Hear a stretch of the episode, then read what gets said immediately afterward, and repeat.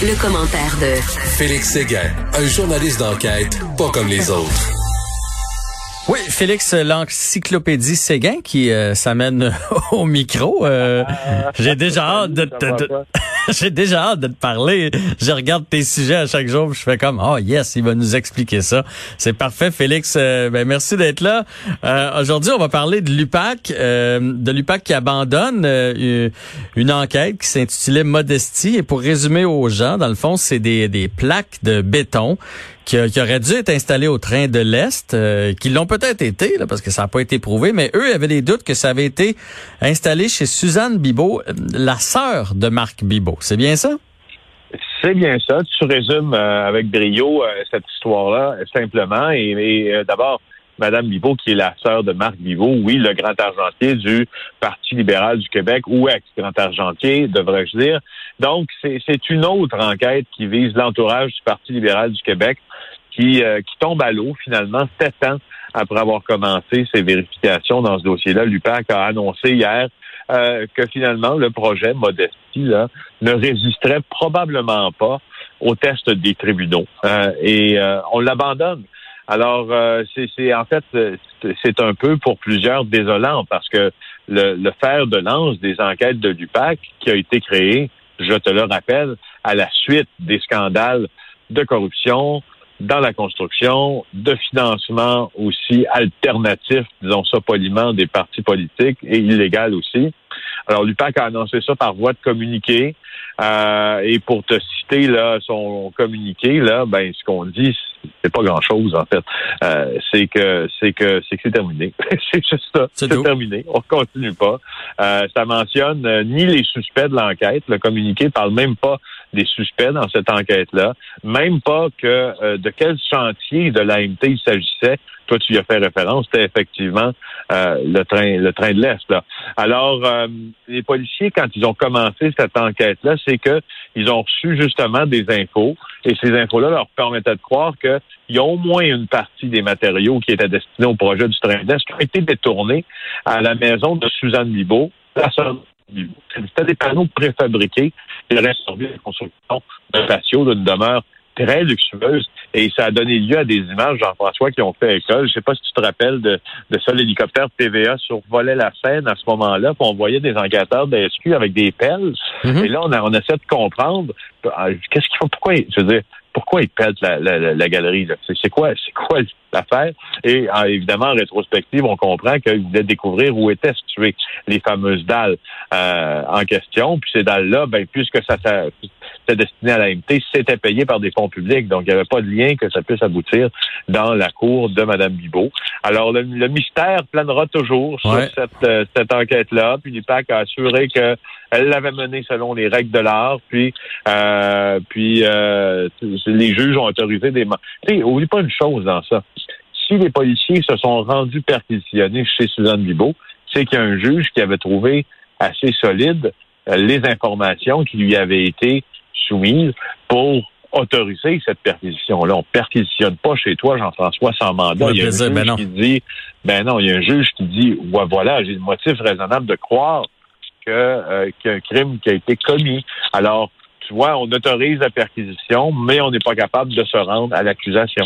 Ouais, ou on sait qu'on va se faire débouter de toute façon en cours, fait qu'on on aime autant pas y aller. Puis on s'entend qu'avant de donner le mandat d'aller fouiller les tuiles, ils savaient en plus de ça à, qui ils s'adressaient, fait qu'ils ont pensé à deux fois. Fait que s'ils sont allés à la base parce qu'ils il croyait vraiment qu'il y avait quelque chose. Mais dis-moi, Félix, parce que ça fait plusieurs enquêtes là, finalement euh, qui tombent à propos du, du, Parti libéral de ces années-là. Euh, ça va donner le goût aux gens de continuer euh, peut-être des projets qui n'auraient pas raison d'être, parce que dans les faits, ils sont presque certains de pas se faire prendre. Ben oui, euh, il y a comme une démobilisation, il y a aussi le danger de la démobilisation là, des grands acteurs anticorruption euh, qui, qui, ont, qui ont fait de grandes enquêtes au cours des dernières années. Et quand tu réfères à, cette deuxième enquête abandonnée, la première, c'était l'enquête Justesse qui visait les collecteurs de fonds libéraux Charles Rondeau, William Bartlett et Franco Farah. Ça, c'était l'une des plus vastes fraudes immobilières alléguées de l'histoire du pays. Jean-François, et on a dû aussi stopper euh, le continuum de, cette enquête-là. Euh, alors, est-ce que ça ouvre la porte à, à des gens qui voudraient corrompre le système? En tout cas, je ne sais pas si ça leur ouvre la porte, mais ce que ce que ça leur montre, c'est que c'est très très difficile de d'amener devant le tribunal des gens pour des accusations euh, de fraude, puis mhm. des accusations qui ont qui ont lien avec la fraude dans les contrats publics. Et effectivement, c'est très difficile de faire ces preuves-là, euh, Jean-François, parce que ce sont des preuves souvent, dans le cas de justesse, exemple, c'est un des projets d'enquête les plus compliqués qu'on a jamais vus. C'est des preuves comptables, c'est des études immobilières par rapport au prix réel de l'immobilier, puis avec des pourcentages que l'on a pu indûment euh, euh, se mettre dans les poches en gonflant les prix de façon... À... Comprends-tu, le, spectre de ces enquêtes-là est tellement ardu que ça prend des, des euh, ce qu'on appelle des, des, des, des, jurys comptables, ça en prend plusieurs, des gens qui ont des expertises, et, et c'est pas récent au Québec que la police possède cette expertise-là de, de, comptabilité judiciaire comme celle-ci. Alors, c'est très complexe. Puis, euh, c'est drôle dans, dans ce que tu me réponds là. Euh, je trouve que tu es en plein dedans. Quand on se parlait avant qu'on commence nos chroniques ensemble, euh, la semaine ou il y a deux semaines, tu me disais ouais, c'est pas un monde que je comprends euh, beaucoup, mais, mais, je pense que tu le comprends plus que ben tu penses. Parce que tes questions sont assez pertinentes. c'est sûr que tu sais, si tu fraudes, ben là, on sait pas si on fraudait parce que ça serait jamais prouvé. Mais en tout cas, s'il y a un soupçon de fraude, puis qu'il n'y a jamais personne qui se fait prendre, ben c'est ça. Hein, dans la vie, on va avoir le goût de recommencer. Changeons de sujet. Allons-y avec Ronald Wanberg, qui est euh, le, ben, euh, l'ancien propriétaire de, de Sinar, qui a reçu de la PCU et pourquoi ça pourquoi ça fait les manchettes? Ben parce que d'abord, euh, moi je me rappelle d'avoir suivi le scandale euh, Sinar avec beaucoup d'avidité. Là, juste pour rappeler aux gens, là, pour mémoire, c'est une des plus vastes fraudes qui a jamais eu lieu au Québec, une fraude de plus de 120 millions de dollars.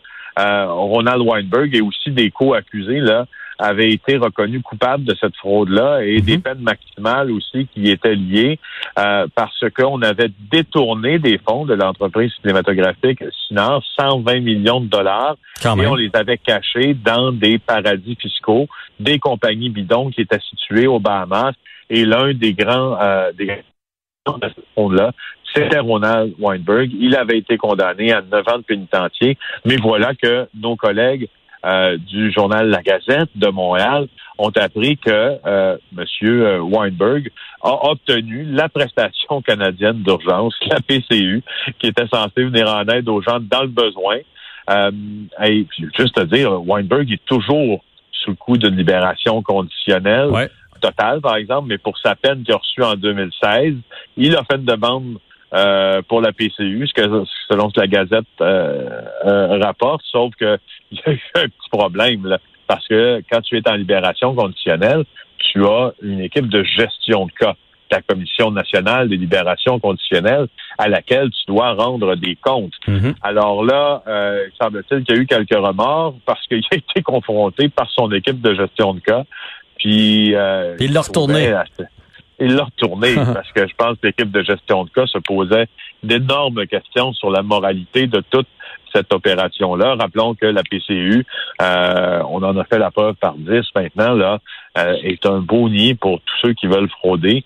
Euh, un programme de 60 millions de dollars pour lequel les fonctionnaires fédéraux ont reçu ordre de ne pas vérifier s'ils l'avertaient à des gens qui pouvaient les frauder ou non, je rappelle.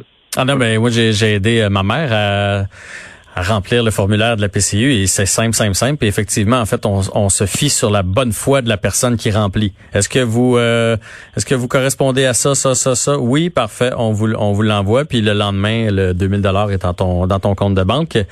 Euh, fait que, ben, c'est une bonne idée de, de l'avoir remis. Et euh, si tous les gens qui n'en avaient pas vraiment besoin la remettraient, je me, je me demande combien d'argent serait de retour dans les coffres de l'État. Mais bon, ça c'est un ah, autre ben, dossier. Ne compte pas, ne compte pas, ne compte pas toujours sur la bonté des gens. ne compte pas toujours sur la bonté des gens.